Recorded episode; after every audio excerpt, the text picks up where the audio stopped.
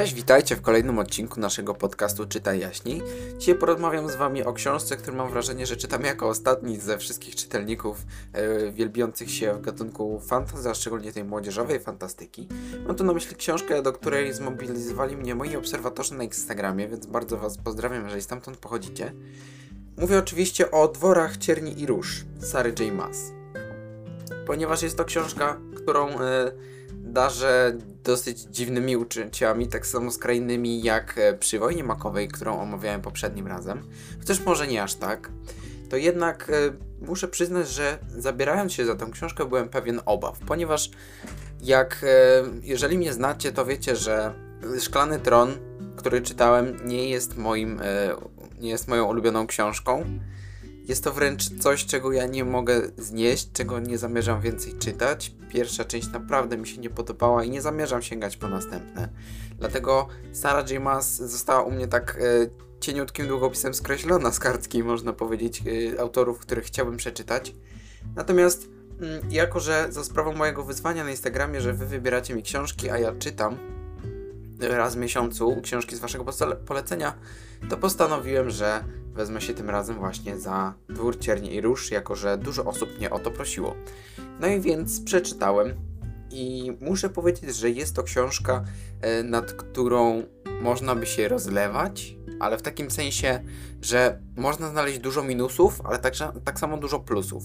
Już Wam wyjaśniam o co chodzi, ale najpierw może przejdziemy do fabuły, o czym jest ta książka. Więc mamy tutaj e, główną bohaterkę Fejrę, która jest łowczynią, która mieszka niedaleko muru, właściwie jej wioska jest niedaleko muru, e, który odgranicza e, świat magicznych stworzeń i takich, takiej magicznej rasy jak Fae oraz innych magicznych kreatur od świata ludzi. No i więc e, generalnie kontynent został podzielony na, na, można powiedzieć, właśnie taki oddzielony tym murem świat Fae i świat e, ludzi. No i więc świat Fae został nazwany Prythianem. Generalnie dużo się słyszy, że, że między światem Fae a między światem ludzi obowiązuje pewien traktat, który reguluje pewne sprawy, które mogłyby zajść w przyszłości, ponieważ to już się zdarzyło E, mur został niewidzialny, mur został wybudowany dużo, dużo później po pewnej e, krwawej jadce. Natomiast wracając do e, głównego wątku naszej historii, Fejra zapuszcza się w las, aby upolować coś e, dla rodziny do jedzenia i żeby mogła sprzedać chociażby skóry, futro czy cokolwiek, ponieważ jej rodzina przymiera głodem. Jest bardzo biedna, w domu ma do wykarmienia ojca i dwie siostry, które to siostry bardzo mi swoją drogą przypominały te y, siostry Kopciuszka.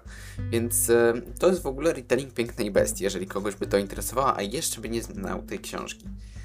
I tutaj pojawia się pewien problem, ponieważ okazuje się, że wilk, którego zabija, y, jest Fae, czyli pochodzącym od tej magicznej rasy. No i tutaj pojawia się problem, ponieważ okazuje się, że człowiek nie może zabić Fae. Jest to uważane po prostu za wielką zbrodnię i może się okazać, że ktoś po nią przyjdzie. No i rzeczywiście później, e, jak już e, zdjęła skórę z tego wilka i z łani, bo jednocześnie zapolowała na łanie, to później przychodzi do domu z tymi zdobyczami i ma zamiar je sprzedać na targu. Oczywiście najpierw musiał robić mięso i tak dalej.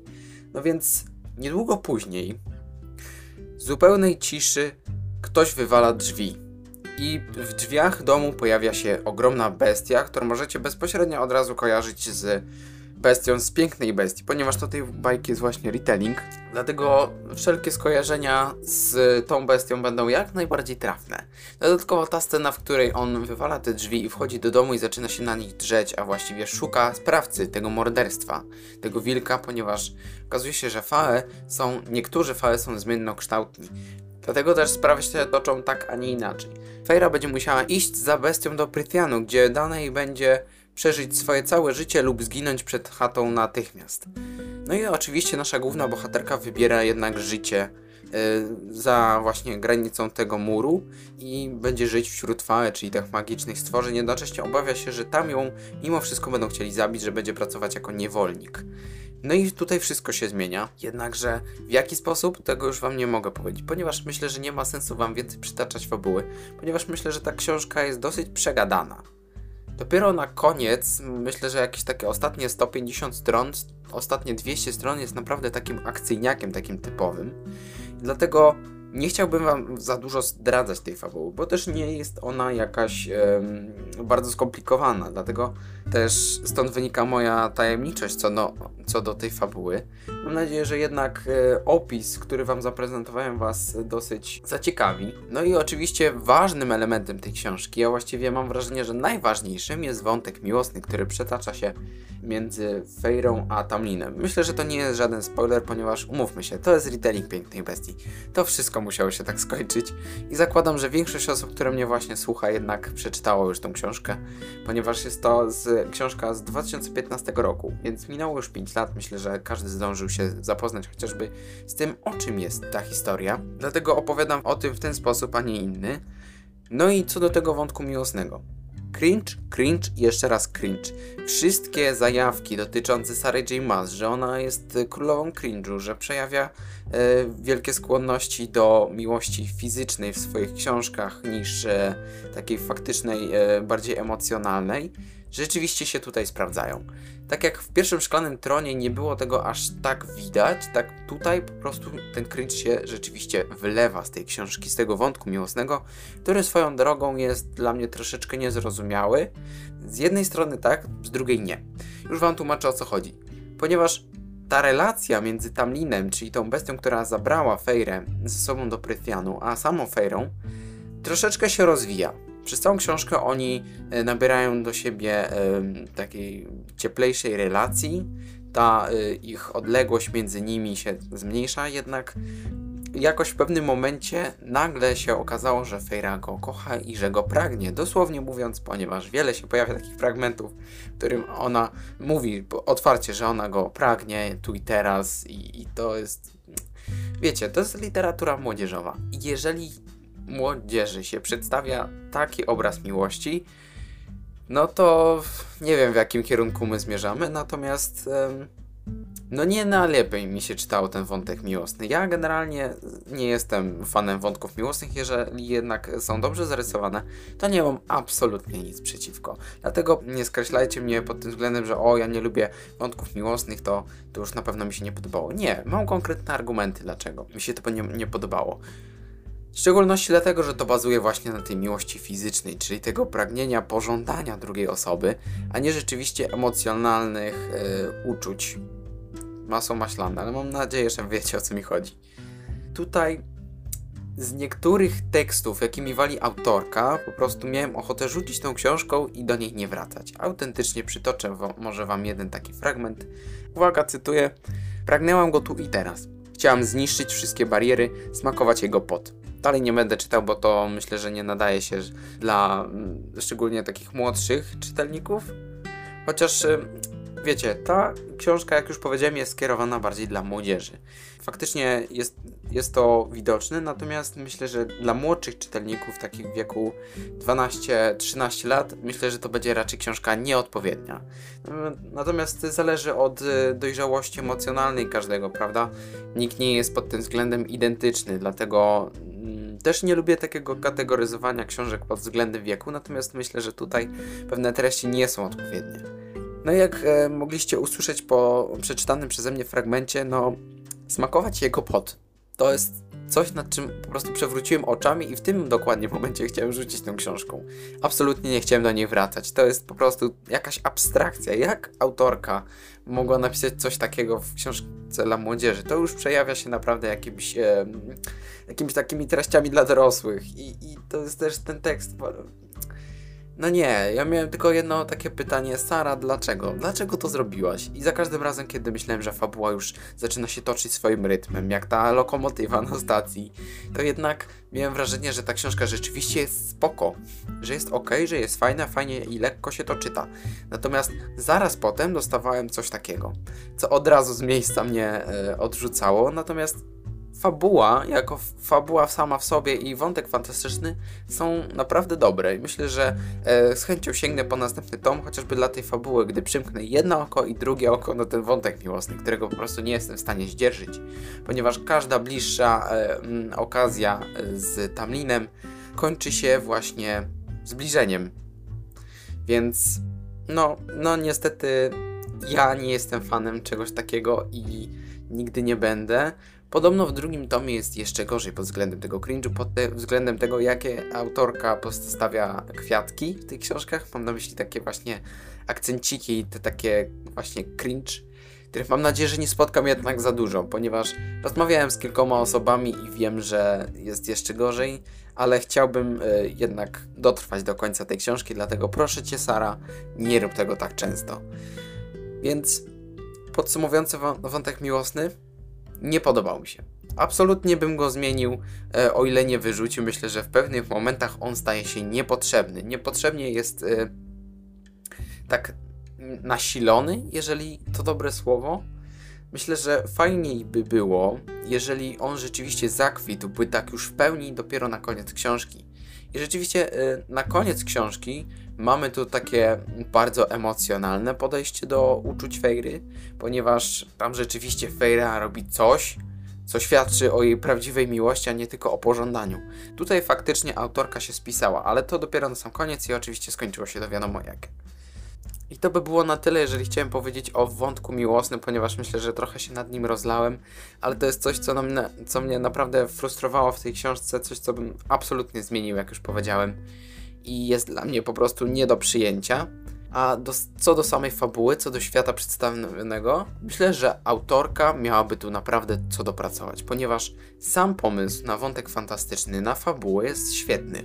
Absolutnie i niezaprzeczalnie świetny, co jest mi dosyć ciężko przyznać, ponieważ nie spodziewałem się, że jakaś jeszcze książka Sary James mi się spodoba.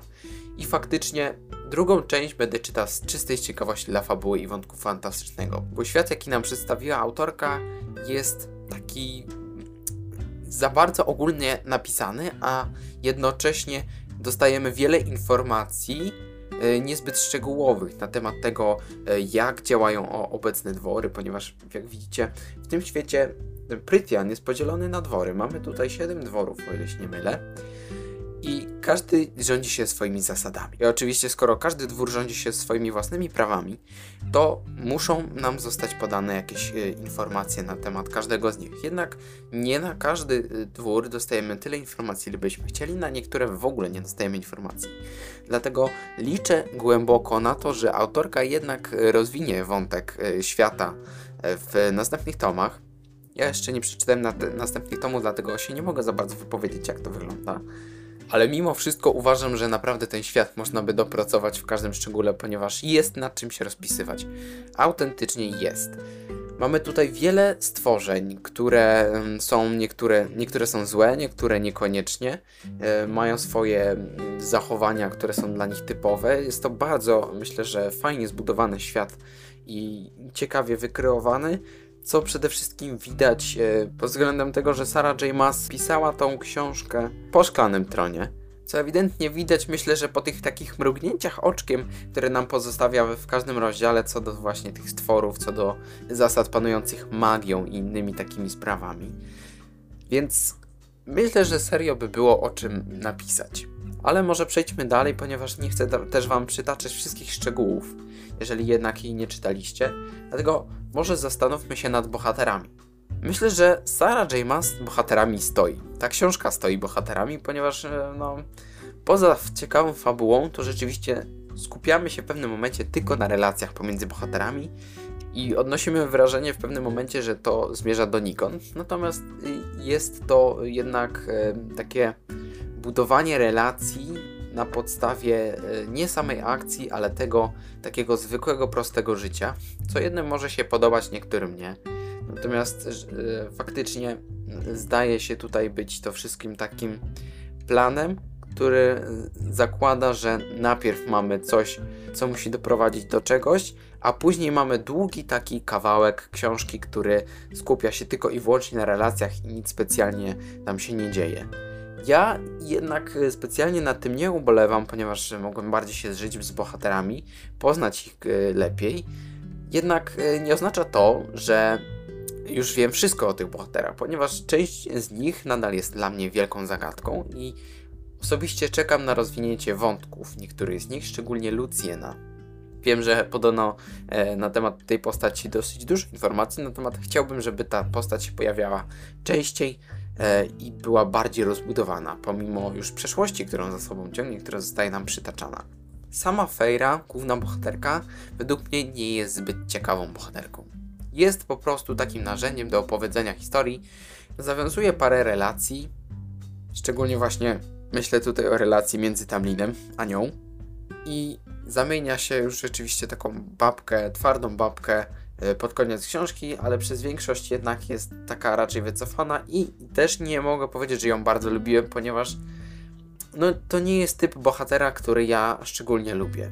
Ja osobiście jestem człowiekiem, który jak się na coś chce zdecydować, to po prostu w to idzie, a Fejra e, spekuluje bardzo dużo na to, czy w to iść, czy nie, więc e, decyzje podejmowane przez nią, a, raczej proces podejmowania e, przez nią decyzji jest dla mnie zbyt e, wolny, ale to już, jak, tak jak mówię, to jest kwestia bardzo prywatna, indywidualna, dlatego widzicie, nie mogę ocenić bezpośrednio e, tego aspektu tej historii, tej bohaterki. Ale mogę ocenić e, inne aspekty, o których już Wam wspomniałem. Podsumowując, jest to książka, nad którą rzeczywiście warto się pochylić, przeczytać, chociażby z czystej ciekawości zaznajomić się już z pewnego rodzaju klasykiem, ponieważ Dwory i Szklany Tron to są dwie serie, które zyskały naprawdę ogromną popularność wśród czytelników, szczególnie wśród młodzieży. Czy ja jestem fanem tej historii? Nie. Czy podobała mi się? Owszem. Czy będę czytał następne tomy? Zobaczymy, czy mnie w następnym tomie nie zaleje fala cringe'u. Mam nadzieję, że nie. Więc myślę, że po szczętce omówiłem Dwór Cierni Róż i to, jakie mam o nim mniemanie. W ogólnym rozrachunku ta książka mi się podobała. Pomimo tego właśnie wątku miłosnego, pomimo moje, mojego narzekania na to, że e, chciałbym e, w ogóle go wywalić lub zmienić, Podobała mi się ta historia. Nie odbierajcie źle moich słów, ponieważ mimo, że mówię, że świat mo można by bardziej dopracować, to może rzeczywiście autorka go dopracuje w najmniejszym szczególe w następnych tomach. Ja jeszcze tego na podstawie pierwszego tomu nie wiem, ale chciałem Wam zrobić takie moje omówienie, co sądzę już yy, po pierwszej części. Dlatego dziękuję Wam bardzo za wysłuchanie tego podcastu. Mam nadzieję, że się świetnie bawiliście na mojej paplaninie o dworu cierni i róż. Sary J. Maas. Myślę, że chętnie poleciłbym tą książkę osobom, które są zafiksowane na temat e, fantastyki, szczególnie takich e, własnych światów z mega ilością fantastycznych stworzeń, jakichś tam zasad panujących magią, takimi wszystkimi innymi rzeczami, jakimiś tam intrygami, zagadkami. To jest rzeczywiście książka dla tych osób. O ile nie zarażą się już po pierwszym tomie wątkiem miłosnym, ciągle to będę powtarzał, ciągle do tego będę wracał, bo to mi naprawdę nie pasuje. Frustrował mnie ten wątek miłosny i dlatego nie jestem w stanie go przyjąć. I znowu się rozgadałem, dlatego chciałbym Wam jeszcze raz z całego serca podziękować, że wysłuchaliście do końca tego podcastu. No i co, widzimy się w następnym podcaście, który pojawi się być może już niebawem, o ile w miarę szybko uda mi się przeczytać Dwór Mgieł i Furii, czyli następny tom Dworu Cierni i Róż, oczywiście od tej samej autorki. Żegnam się z Wami i życzę miłego dnia lub wieczoru, zależy kiedy tego słuchacie. Pa! Thank you.